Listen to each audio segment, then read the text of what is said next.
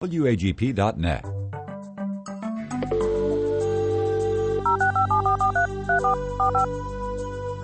This is the Bible Line, a live radio call in program with Dr. Carl Broggi. Dr. Broggi is the senior pastor of Community Bible Church of Beaufort, South Carolina. And for the next hour, he's available to answer your questions, providing biblical insight and wisdom for everyday Christian living. Our phone lines are open, and if you have a question, you may call 525 1859 locally or outside the immediate area, call toll free 877 924 7980. Now let's join Dr. Carl Broggi. Study and show yourself approved of God as a workman who does not need to be ashamed, handling accurately the word of truth. We welcome you this hour to the Bible line. If you're a very first time listener, for the next hour, we'll be taking people's questions. Maybe there's a passage of Scripture that you need some uh, help with, or a particular issue you're facing in your life, and you're looking for a biblical application. Well, if we can help, all you need to do is call, again, locally, 525 1859, or you can email us here directly into the studio. And the email address is TBL, that stands for the Bible line, TBL at WAGP.net. When you call, you can go on the air live, or if you're more comfortable, you can simply dictate your question. Rick, uh, let's go ahead and get started. It's great to be here again today. It is indeed, Pastor, and we already have callers standing by on the line, so let's go to our first one now. Good morning. Thanks for holding. You're on the Bible line. Good morning, Rick. Good morning, Pastor. Good morning. Um, with all this celebration of Bruce Jenner with what he has done to himself, I, I can't help but think, you know, just the media and how they're embracing this, and you know, so many people on social media that are just giving kudos to him or her or whatever it is now. I mean, I know there's no such thing as transgenderism, but it just it just reminds me how lost we are as a nation that people would embrace this, and it just makes me think of the scripture in, in the last days. People call good evil and evil good. Well, you're right. You know, and it's he's still Bruce Jenner. He's still a he. So um, I would not give credence to calling him a she. He's a he, and he always will be. That even rhymes. Uh, and um, that's not going to change, even though he's allowed some pervert physician to make money out of greed, no doubt, or out of a depraved mind himself to go ahead and perform these kinds of surgeries on his body. So uh, it is uh, a sad state of affairs that people would indeed uh, embrace this kind of lifestyle and give kudos to it. But God reminds us in the book of Romans, the first chapter, when a society is in rebellion, uh, God allows that society uh, to express His wrath. Uh, in Romans 1:18, the Bible says, "For the wrath of God is revealed from heaven against all ungodliness." You know, there's a future dimension to God's wrath. A day is coming when He will deal out eternal retribution to those who do not know God and to those who do not obey the gospel of our Lord Jesus. But there's a present dimension of God's wrath that people can experience right now. And that's really what is happening to our culture. Though they profess to be wise, they become fools in that they exchange the truth of God for a lie and they worship the creation instead of the creator. That's evolution. That's uh, tree hugging. That's uh, worshiping the environment instead of the living God. And so people have turned their backs on God, and so God gives them over in the lust of their hearts to impurity. That's stage one where people who are heterosexual uh, engage in sexual impurity. And when that becomes the rhythm of a society, they move into stage two. For this reason, God gave them over to degrading passions. Their women exchange the natural function for that which is unnatural. The men abandon the natural function of the woman and burn in their desire towards one another. And uh, stage three, which I think we have entered into, past uh, heterosexual immorality, past homosexual perversion, and they did not see fit to acknowledge God any longer, so God gave them over to a depraved mind. Um, the, the Greek word is an interesting word. I actually love some of the Slavic translations here because I think they capture it best. The Old King James says reprobate. Uh, the um, Slavic translation says God gave them over to an upside down mind. And yes, like Jeremiah the prophet, it's a sad day when people call evil good and good evil. And so uh, I, I fear for our nation that God has abandoned us, is in the process of abandoning us, and unless we repent as a people, what is in the future is not good. Uh, we will go into either dark ages or Christ will come back. Uh, but the future will not be pleasant. America will not be the great nation that it has been to live in. And, and what people are blinded to is that because this na- this nation has been such a great place to live because of our Christian heritage and our Christian roots, and we've seen the blessing of God. America has been blessed in an unprecedented way, not because we have more you know gold in our hills or more oil on our land, but because we've acknowledged the living God. Righteousness exalts a nation, but sin is a reproach to any people. So we're in uh, desperate days, and it requires desperate measures, and God's people need to stand strong in the midst of it. But good, uh, good point. Appreciate that caller. Let's go to our next caller. Indeed, our uh, actually was a dictated question from Canyon Lake, Texas.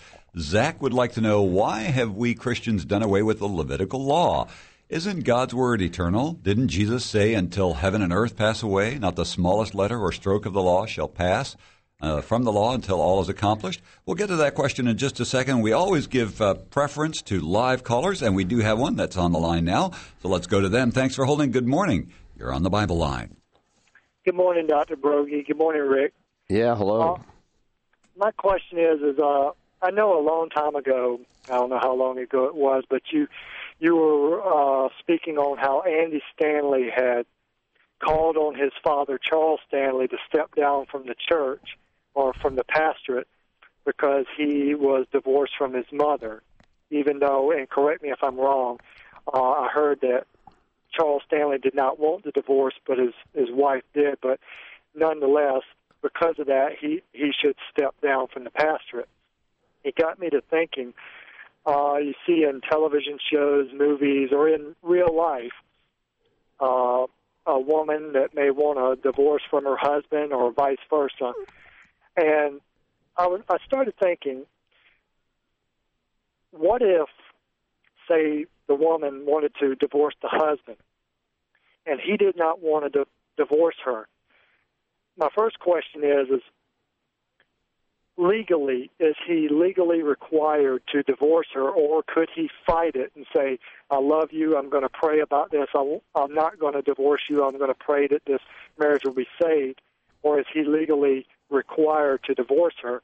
And secondly, uh, it, I was wondering is is that could you relate that with say Hosea and Gomer, where God used it as an example of you know Christ's love, where Gomer was just this you know living this wicked lifestyle, but God called Hosea to remain married to her. It's a great question, and um, it requires a thoughtful answer. You know, certainly Dr. Stanley did not want to leave his wife, um, and she left him, and that was a very sad state. And uh, I spoke to Dr. Stanley personally over this issue. We had about a 20 minute phone call many years ago, and uh, he felt like his son and a group of men with him wanted to do a hostile takeover of the church.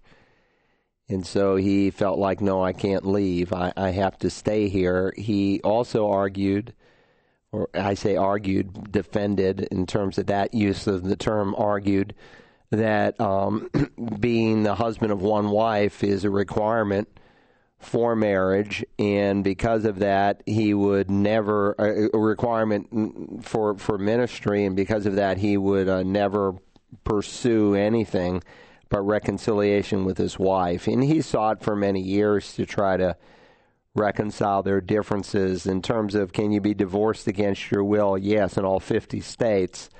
Though in different states it unfolds differently. There are states where in 30 days you can have a divorce. Simple, no contest divorce. Some states it takes a year.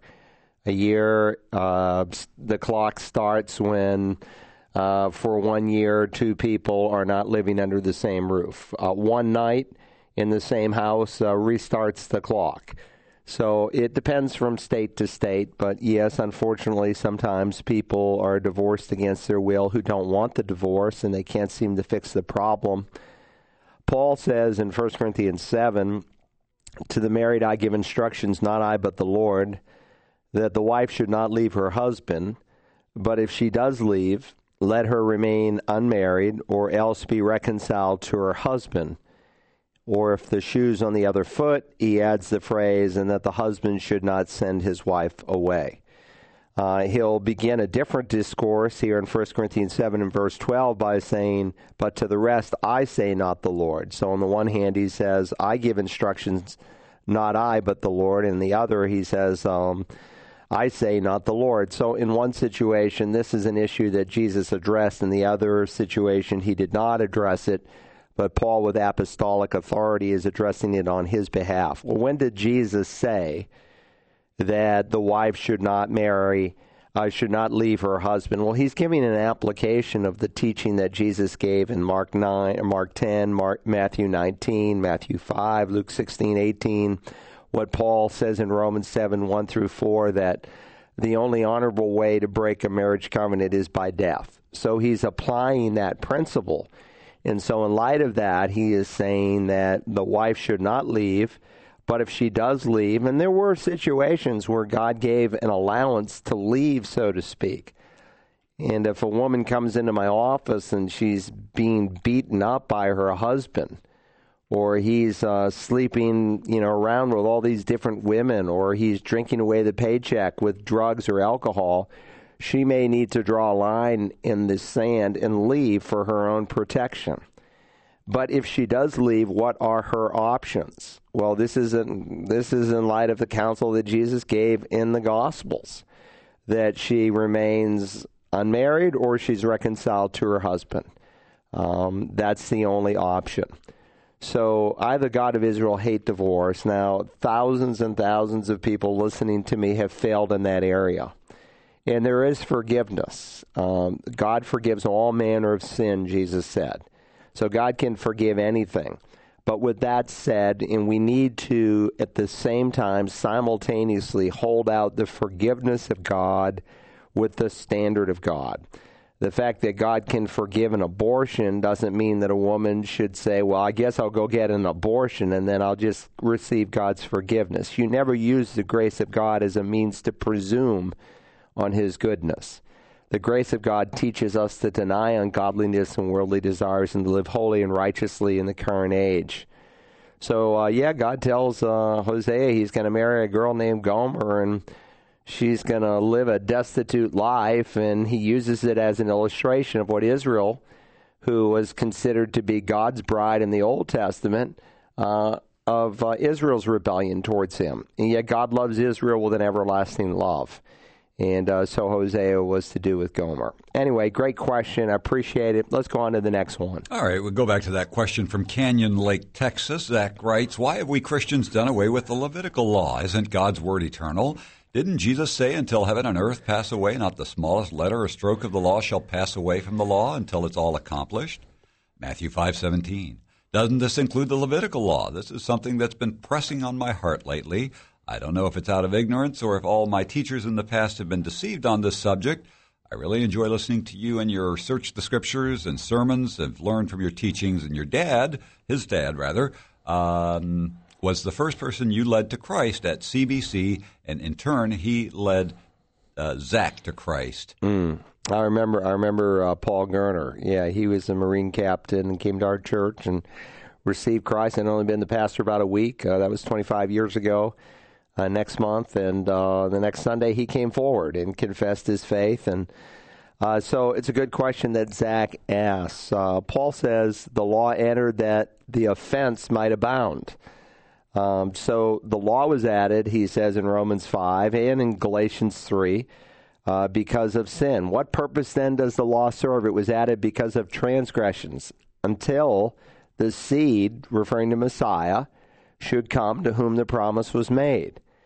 Um, so there was some sense in which the seed, Messiah, was going to put an end to the law. Paul says also in the same book here in Galatians, but before faith came, We were kept in custody under the law, being shut up to the faith which was later to be revealed. Therefore, the law has become our tutor, our schoolmaster, depending on your translation, to lead us to Christ that we might be justified by faith. Now that faith has come, we're no longer under a tutor.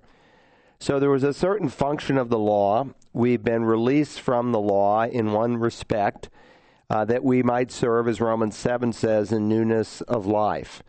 So when you read the Old Testament law, you have to uh, read it very carefully because there are some Christians today who, uh, if you talk about tithing or you talk about honoring the Lord's Day, they'll say, well, you're legalistic and you're this or you're that. But obviously, there are some Old Testament laws that we don't obey and that we don't follow. Um, what laws do we not obey? Well, I doubt uh, anyone listening to me uh, tried to bring an animal sacrifice to church last week. Why not? Because the animal sacrifices of the Old Testament were ceremonial in nature.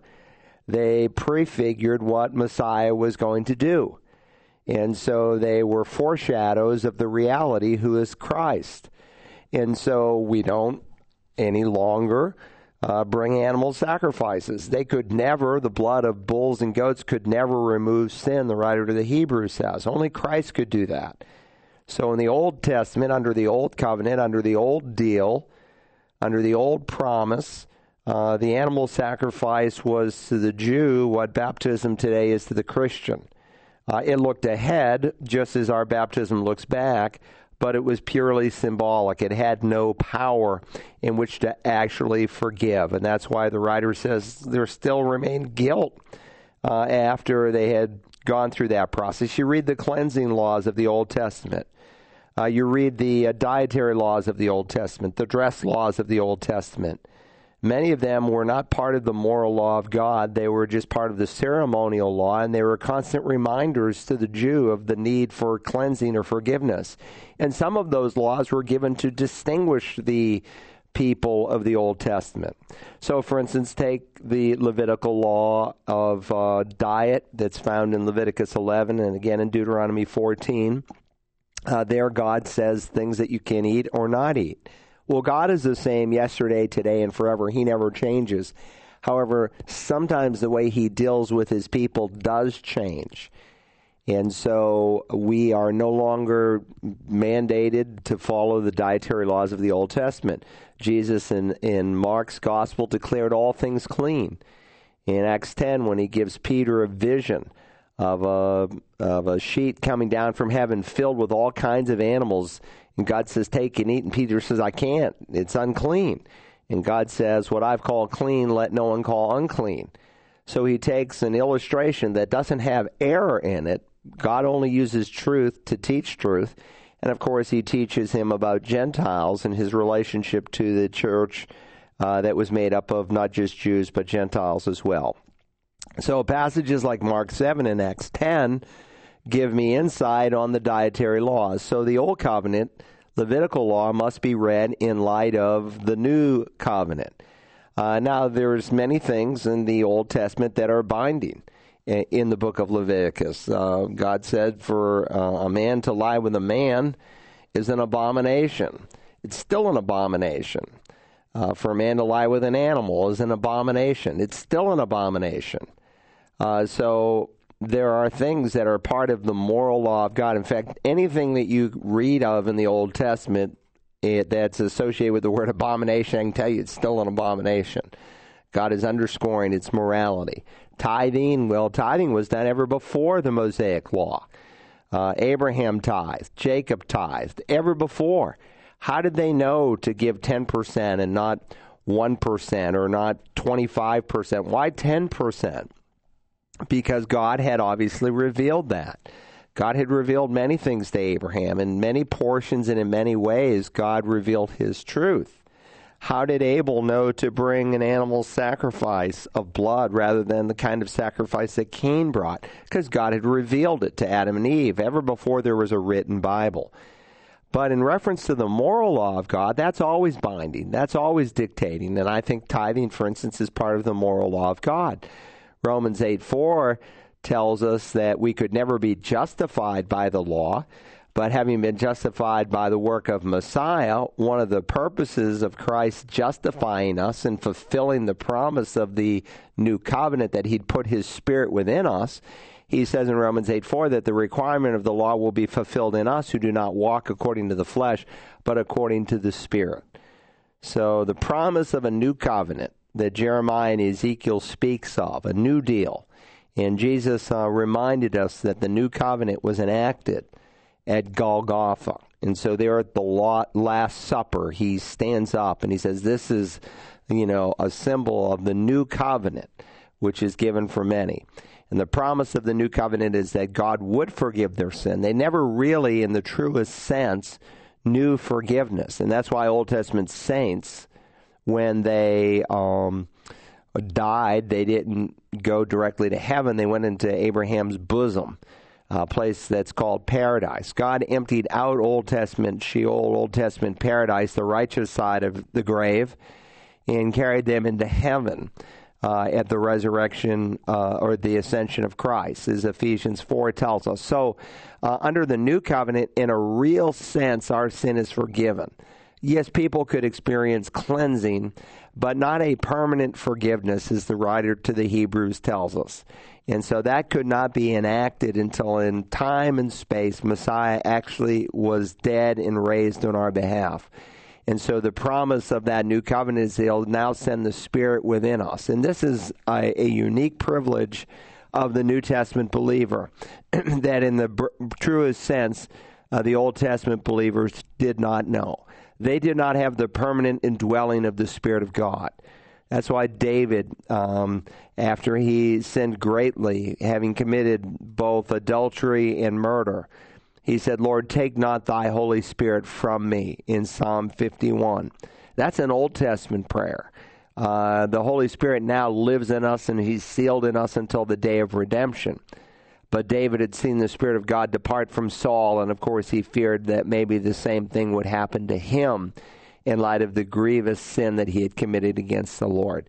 But God saw David's heart, that it was truly repentant, and so God restored him and cleansed him, and even calls him in both Testaments, Old and New, a man after his own heart. 525 1859, toll free 877 924 7980. If you have a Bible question on today's Bible line, you can also email us at tbl at wagp.net as has this listener who writes My father taught us that a pastor or minister who held an office in politics or ran for office was on the wrong path. I believe this is true, yet I see many ministers running for office today. Jesus taught we cannot serve two masters. Are the scriptures specific on this matter? Well, there are certainly leadership people in the work of God's kingdom that have served in political office. Uh, there are some people who are mentioned that are brought to Christ in the, New Testament. Uh, and then there are certainly the leaders in the Old Testament, like a Joseph or a Nehemiah and a Daniel, who aren't, in the strictest sense, I suppose you might call preachers, but they're God's representatives. And they are standing for God's truth. And yet they are used of God in that capacity. Um, the question that you're asking really is not should a Christian run for political office, and and I think they should. I, I think if if anyone should be in office, it should be Christians. Uh, the the first Supreme Court Justice of the United States, John Jay, said that unless a man is a Christian, he shouldn't be in office. It is preferred, he said, that Christians serve in office. Uh, there have been men in the past who were pastors in the early years of our country. Uh, John Witherspoon, who was certainly one of the founding fathers, signed the Declaration of Independence, uh, was a ratifier of the Constitution, uh, basically served as Washington's right hand man, was the Reverend Dr. John Witherspoon. Uh, he was a preacher. And of course, there are many famous examples of pastors, but I would say, as a general rule, when it comes to a pastor. If God has called you to the ministry, that is such a full time occupation that it would be very difficult to serve effectively as a politician and as a pastor at the same time. I'm not saying that someone can't do it or that it would be morally wrong to do it. David Lane, um, the founder of the American Renewal Project, who's been responsible for the last oh, eight or ten years of gathering pastors together from across the nation to try to encourage them to get their congregations to one register to vote and number two to vote intelligently and uh, that is a great need. Uh, the the the sin of the church, one of the sins of the church, is there's too much silence. Um, I, David Lane gathered 40 of us uh, recently, and I was privileged to go, and he made an interesting statement. And the guy has done his research, and he's spent uh, hundreds of thousands of dollars on these conferences for for pastors. But this was a group of just 40 of us, and he brought Bobby Jindal in and he shared his testimony and how he came to Christ and different things. And then David spoke and he said, you know, only 50% of evangelical Christians are actually registered to vote. And of the 50% who are registered to vote, only about half of them actually get out and vote in a major election. And in a non major election, only about half of those have. And of course, he's challenging a thousand pastors right now to run for political office, whether it's dog catcher or senator or governor, it doesn't matter. But for pastors who feel led of God to uh, go and run for political office. Again, I think it would be very challenging, but I see pastors who are out there who do a terrible job representing us.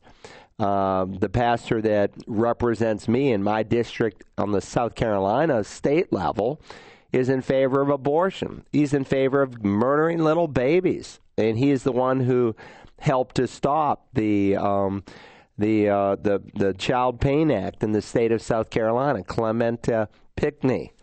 And I told our people, I said, if there's, because um, I don't think a Republican will win that seat, but I said, look, if there's a born again Christian who wants to run as a Democrat, who has conservative biblical values, I don't care whether it's a Democrat or Republican, as long as he's a Christocrat, I'll support him and I'll encourage him and do what I can to get that other guy out of office who's in favor of the murder of little babies. And he's so deceitful to his own congregation. And that when I speak to his own secretary, she says, "Oh no, no, no, no! He would never, he would never, ever, ever, ever, you know, um, encourage a woman's right to abortion." And when I spoke to him personally, he said, "Well, you know, 20 weeks and above, what if a woman's raped? What if a woman, um, you know, has, uh, you know, a baby as a result of incest? I would say, I said to him, look, before 20 weeks, she's going to know she's pregnant.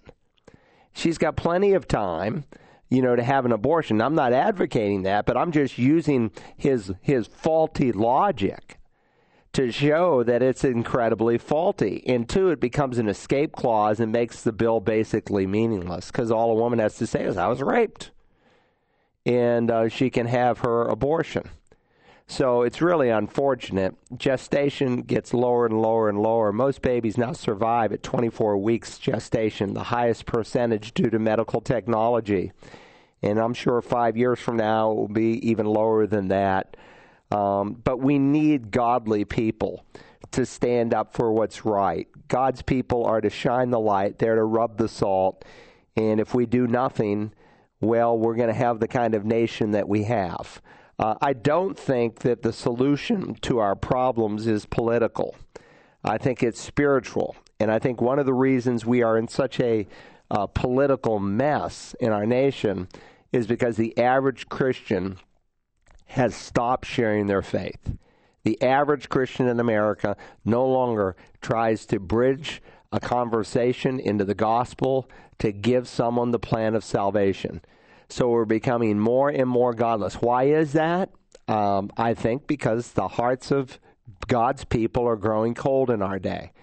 They are so filled their minds with uh, the entertainments of the internet and their smartphones and movies and everything else you can think of that their hearts have grown so cold they've just stopped taking seriously our commander in chief, Jesus Christ, who has told us to go into all the world and to make disciples. And that's not happening in America today. And the gospel is not being given. And we do, yes, have these mega churches with thousands of people, and I meet people from these mega churches, and they don't even know what the plan of salvation is. And I'm thinking, what is going on? I meet people, you know, from New Spring, that Perry Perry Noble, you know, and they don't even know what the gospel is. And I thought, what are they teaching in that church? And what is going on? And it's a it's a sad day. Um, but I know this. I, I may not be able to change our nation. I may not be able to change our state, but there's one person I know I can be responsible for, and that's myself. And even if no one else wants to obey God, I can obey God. And you can do the same. And it starts with just a few people who want to be obedient to the living God. 525 1859, toll free, 877 924 7980, or email us at tbl at wagp.net. Our next listener writes in 2 Samuel 19, verse 7, it says, Now there was an evil spirit from the Lord on Saul as he was sitting in his house with his spear in his hand, and David was playing the harp with his hand. This is 1 Samuel 19:9. I don't understand how God, who has absolutely no evil in him, can place an evil spirit on Saul. Well, it's a good question. Um, if you remember, just to set the uh, the broader context here, uh, God, uh, by His uh, servant, had anointed David to be king, and so David's going to become king. And so, how can a how can a shepherd boy, so to speak, uh, get to that position? Because God had already rejected Saul because of the great sin that he had committed, and so God's going to intervene and override Saul. People looked at the outward appearance of that man when they selected him, but God looks at the heart, as he said through Samuel the prophet. And so the scripture says there was an evil spirit from the Lord on Saul as he was sitting in his house with his spear in his hand. And David was playing the harp with his hand. And so the servant said, Look, you need some music uh, because you'll feel better and they go and recruit David because he's a famous harp harp player as a young man. And uh, Saul doesn't really understand where David's at and God's plan for David. But when he comes and he ministers in music, uh, God blesses that ministry, and in the process, uh, the Spirit flees Saul. Music, by the way, is a powerful medium for good or for evil. And people tell me sometimes, well, you know, the the the words don't matter. I don't listen to the words. I just listen to the beat. Well, I doubt that. Number one, because it's pretty hard to disassociate the beat from the music. But just as God has music that leads a person's heart towards the Lord, the devil has his music that attracts the demonic realm. And so when David comes and he plays the harp, the evil spirit flees. And um, so just keep that in mind. But with that said, as Martin Luther once said, the devil is God's devil.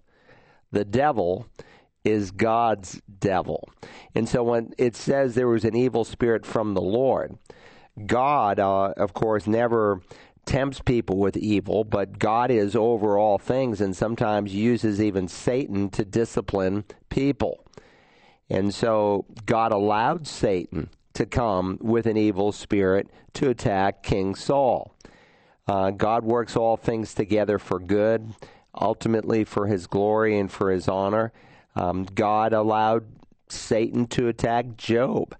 Um, read Job 1 and Job 2. And Satan comes into the presence of God and says, Well, the only reason Job obeys you is because you bought him. You've blessed him so much.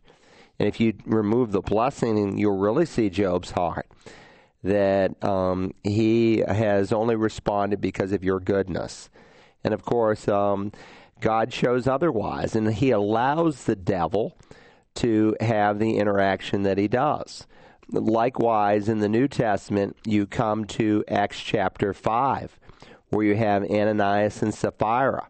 Why has Satan filled your heart to lie to the Spirit of God?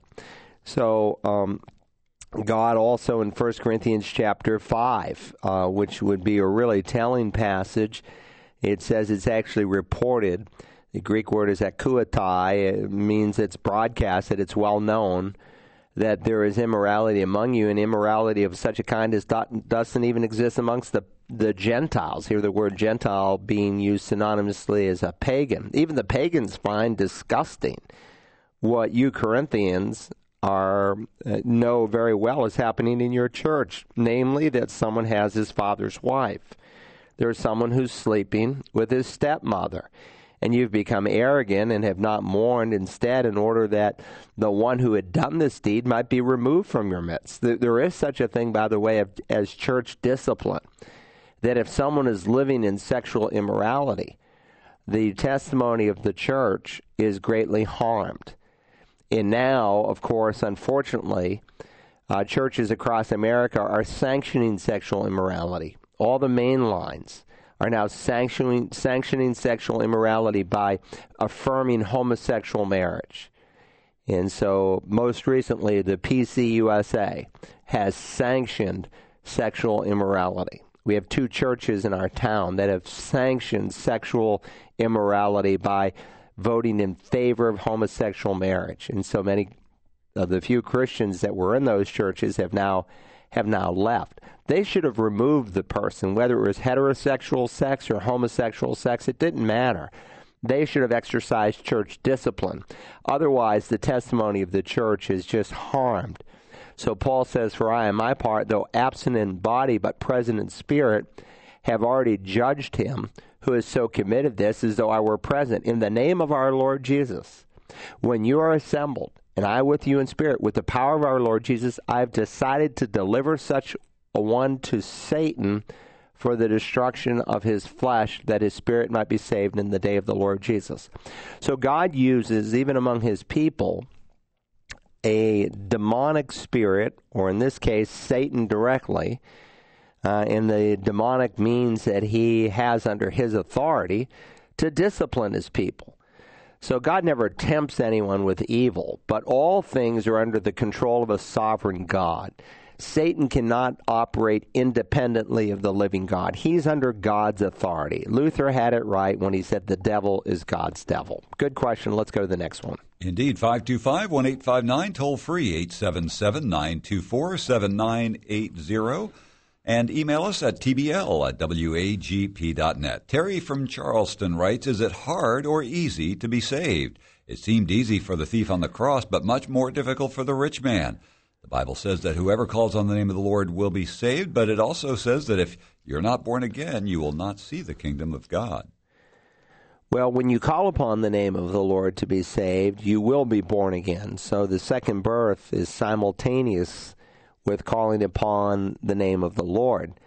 Um, it's interesting in Matthew chapter 11, uh, Jesus gives a tribute to John and uh, what a great man of God he was. And, and then it, the Bible says he began to reproach the cities in which uh, so many of his miracles had been done. And he said, Woe to you, Chorazin, woe to you, Bethsaida, for if the miracles had occurred in Tyre and Sidon, which occurred in you, they would have repented in sackcloth and ashes. Nevertheless, I say to you, it shall be more tolerable for Tyre uh, uh, than it will be for you in the day of judgment. And then he gives similar woes, and he reminds them, look, if the people in Sodom and Gomorrah had seen these kinds of miracles, they would have repented. And then he makes a very fascinating statement. At that time, Jesus answered and said, I praise thee, O Father, Lord of heaven and earth that you did hide these things from the wise and intelligent and did reveal them to babes, for it was pleasing for you to do so in your sight. So there is a sense in which salvation is easy for the person who doesn't come in his own righteousness and his own wisdom, and he's willing to submit his will to the wisdom of God. And Jesus is not advocating that we should be stupid people, but he's simply saying that, like a child, and that's why he can liken the kingdom of God to children. Unless you become like a child, you shall not in any way enter the kingdom of God. Like a child who's not wise and intelligent in their own estimation. Um, you can have a mind that will receive the gospel. And so he can give a very broad invitation in the next verse Come to me, all who are weary and heavy laden, and I will give you rest. Take my yoke upon you and learn from me, for I am gentle and humble in heart. So the, the invitation is broad. And in one sense, it is easy. It is so easy that a child can understand the gospel and genuinely be converted. But it's also very difficult in the respect that people can rebel against the wisdom of God. Uh, they can buck against it.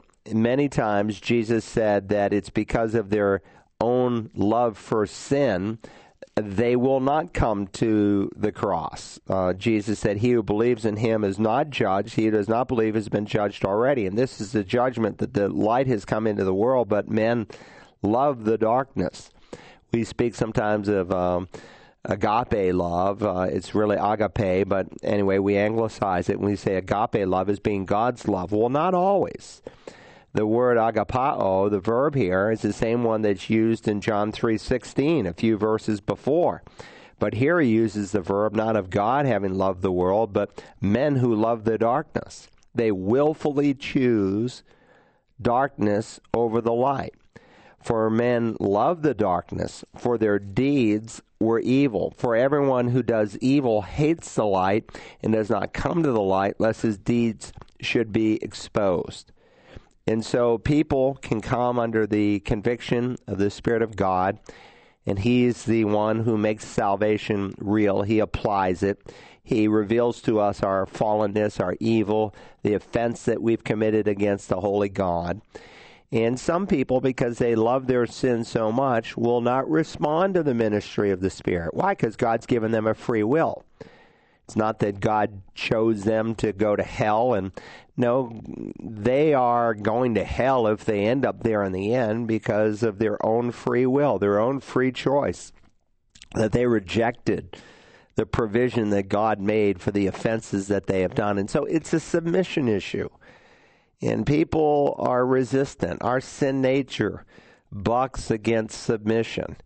And many people don't take that initial act of submission by calling upon the name of the Lord for he is indeed Lord, uh, in order to be saved and to have this new birth because they're unwilling to submit to the wisdom and to the authority of God. And that's Romans 1 all over again. Professing to be wise, they became fools. And they exchanged God's wisdom for their own wisdom. And that was the problem with the religious leadership in Matthew 11 but it's not the problem with everyone. So it is simple in that you can't earn salvation. I mean, think about the thief on the cross. In fact, think about both thieves. Uh, Matthew tells us that they were blaspheming and cursing Christ. It says it by way of application. It says they did what the Pharisees did, and the Pharisees um, blasphemed and cursed Christ. So, the crucifixion that took place from nine in the morning till three in the afternoon for six hours uh, was a time that really caused some reflection to take place in the heart of one man. And so before the six hours were over, Luke gives us an insight that Matthew doesn't. The Gospels never contradict, they only complement one another. And so he turns to his buddy and he says, This one has done nothing wrong. We're just getting what we deserve. He's sinless, we're sinners. And then he turned to Christ and he said, Lord Jesus, Remember me when you come into your kingdom. Those men were Jewish men. They probably had at some point in their life either been to the synagogue or been to the temple or had parents who uh, spoke of the coming Messiah. And somehow, don't ask me how, uh, God the Spirit brought it together in this man's heart. He understood the saying above the top of the cross. Some have called it the first evangelistic tract this is uh, Jesus, King of the Jews. Um, he put it together that the one next to him was the promised king who would sit on David's throne, that he was the Messiah, that his kingdom was not going to end that day in a grave, but he had to have been the one that the Old Testament prophets wrote of, who would die a substitutionary death but be raised from the dead. And so he comes in simple faith, and Jesus said, Today you'll be with me in paradise. Now, did he earn his way to heaven? No. So salvation is easy in the respect that it's a gift, it's not something you can earn. It's not a reward to the righteous, it's a gift to the guilty. You have to come, though, as a guilty individual, and that's what's so hard for people. That's what was so hard for the religious leadership in Jesus' day. And so Jesus could say it's not those who are well who need a physician, but those who are sick. I didn't come to save the righteous, that is, people who think they're righteous, but I came to call sinners to repentance. You go to a physician when you see you're sick and you can't heal yourself. You'll come to a Savior when you see you can't save yourself. And that's why, on another occasion, after he tells the parable of the two sons, um, he says that uh, the prostitutes and the tax collectors, the immoral and the rip-off artists, paraphrased, they are in a better position to enter the kingdom of God than those moral Pharisees were. Why? Because you didn't have to convince those two groups of people that they were wicked. They knew it. And they knew that they had such a debt that unless somehow God could deliver them, they didn't stand a ghost of a chance. Where the good moral guy, he tended to compare his life with those immoral people. Look, if all I need to do is live better than Hitler, I'm a shoe in. But Hitler is not the one I need to evaluate my life by. I need to evaluate my life by Jesus Christ, the glory of God, and next to him we all fall short. So it's hard and it's easy. But man in his pride wants to reject the wisdom of God and um, that's why Paul, when he writes to Corinthians, he says the the wisdom of God is foolishness to man, that a man can be redeemed through a substitute who died and was raised is foolishness to many people because there's a way, as Proverbs says twice over, that seems right to a man, but its end is the way of death. We don't want to admit our bankruptcy. We don't want to admit that we are unable to save ourselves. And uh, so when you speak to people as the gift of God is eternal life, they'll say that's too easy. Well, according to Jesus in Luke 18, he would say that's the hardest thing you'll ever do. Why? Because it shatters all human pride. You can't come to God shining your knuckles, telling him about all the good deeds you've done. You have to come bankrupt and say to God, There's nothing I've ever done or might do that will even get me into heaven. And you have to transfer your trust, your faith, your belief from yourself to be your own Savior and put it in the gospel, which is the power of God for salvation, which is defined as the death, burial, and resurrection of Christ.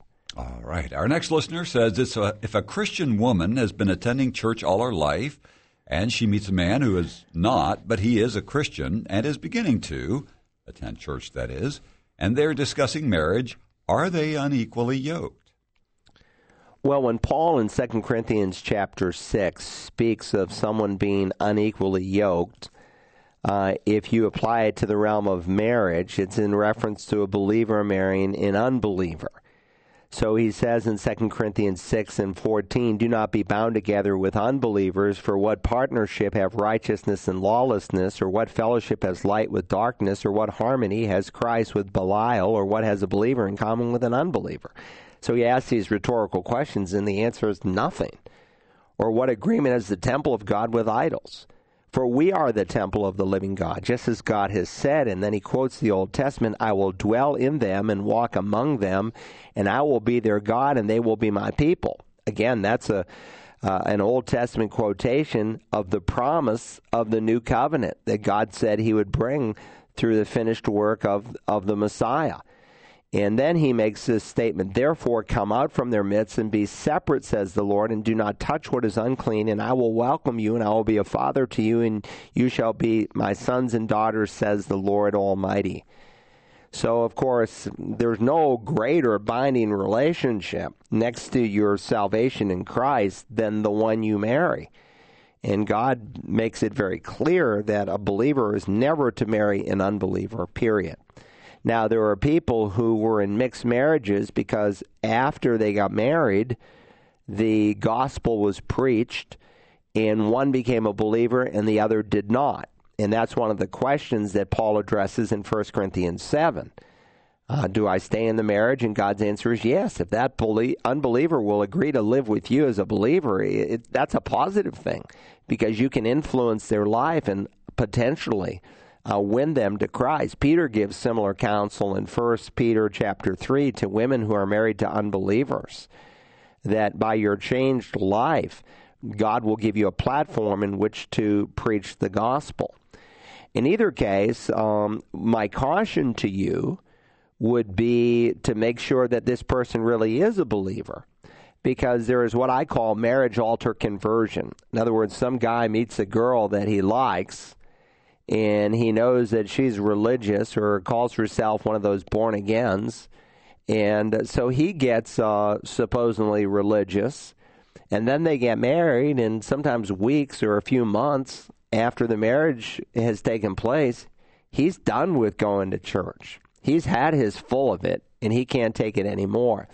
So you don't want to, uh, because you think he's cute or he's wealthy or he's this or he's that or whatever it is that is attracted to you, you don't want to try to manufacture in your mind, well, he's a Christian. And I would ask, well, why all these years did he not go to church? Was he born again? And if he was, then he was certainly disobedient because he was forsaking the assembling of the brethren. Um, so while a believer can be disobedient and not be involved with God's people in the Lord's day, and any Christian listening to me, if you don't attend a Bible believing church on Sunday morning, I'm not saying to those who can't because they're physically able, but those who have said, I'm not doing it, you're living in sin. Just call it what it is and you won't be able to see God work in your life or you're living in self-deception because it's like forgiveness on the one hand a mark of forgiveness is that you'll forgive other people as Jesus told in that great parable of a man who went to his king who owed him $20 million and the king graciously re- releases him of the debt and he goes home and he's got a servant who owes him a 100 bucks and he refuses to forgive. And Jesus' point in the parable is that if you've really been forgiven of God, then you'll forgive others. Yet, on the other hand, it's possible for a Christian to withhold forgiveness.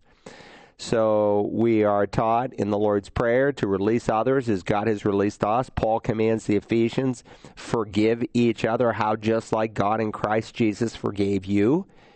Well, in the same, you could take this realm of fellowship on the one hand, it's a mark of conversion. And so John can say, By this we know we've passed out of death into life, that we love the brethren.